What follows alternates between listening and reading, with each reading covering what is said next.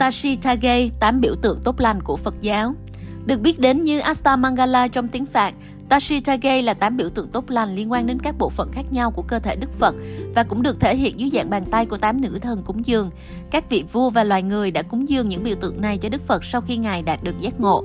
Ngày nay ở Bhutan, các biểu tượng được chế tác thành các đồ tạo tác hoặc chạm khắc và vẽ trên các bề mặt khác nhau trong các ngôi đền, tu viện, nhà và văn phòng. 1. Dù nạm ngọc Cây dù hay một chiếc ô được trang trí bằng những viên ngọc quý giá, tượng trưng cho đầu Đức Phật được bảo vệ khỏi sức nóng của đau khổ. Cây dù với vải lụa, trục vàng và đồ trang sức bằng đá quý đại diện cho các khía cạnh khác nhau của giáo lý Phật, mang lại sự an ủi và bảo vệ khỏi khổ đau. 2. Cá vàng Những con cá vàng tượng trưng cho đôi mắt từ bi và thấu thị của Đức Phật, sự nhanh nhẹn và thể hiện Đức Phật đã giác ngộ.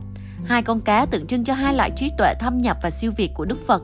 Những con cá vàng cũng đại diện cho hạnh phúc và sự tự do vì chúng hoàn toàn tự do di chuyển trong nước.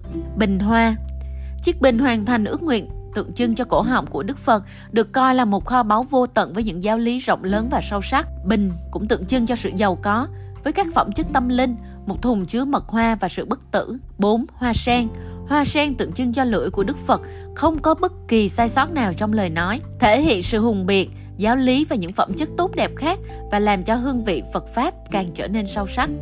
Hoa sen cũng là một biểu tượng cho sự tinh khiết khi được sinh ra từ đầm lầy nước tối nhưng không hề bị ảnh hưởng. 5. Vỏ ốc Vỏ ốc xà cừ xoắn theo chiều kim đồng hồ, đại diện cho giọng nói trầm, du dương và lan tỏa của Đức Phật và âm thanh của Pháp đánh thức chúng sinh khỏi của vô minh. Vỏ ốc xà cừ cũng tượng trưng cho sự không sợ hãi và chiến thắng vang dội. 6. Nút thắt vô cực sự hiểu biết vô tận đại diện cho bản chất sâu sắc và huyền bí của trái tim hay tâm trí của Đức Phật – Cấu trúc đan xen của dấu thắt vô cực tượng trưng cho sự phụ thuộc lẫn nhau và thâm nhập của thực tế và bản chất phức tạp của các hiện tượng. Thiết kế vĩnh cửu và vô tận cho thấy trạng thái bất biến và đạt đến sự giác ngộ, bản chất cuối cùng của sự vật. 7. Cờ lọng chiến thắng Lộng chiến thắng đại diện cho cơ thể Đức Phật và chiến thắng trước bốn loại thế lực tà ác và các đối thủ khác nhau.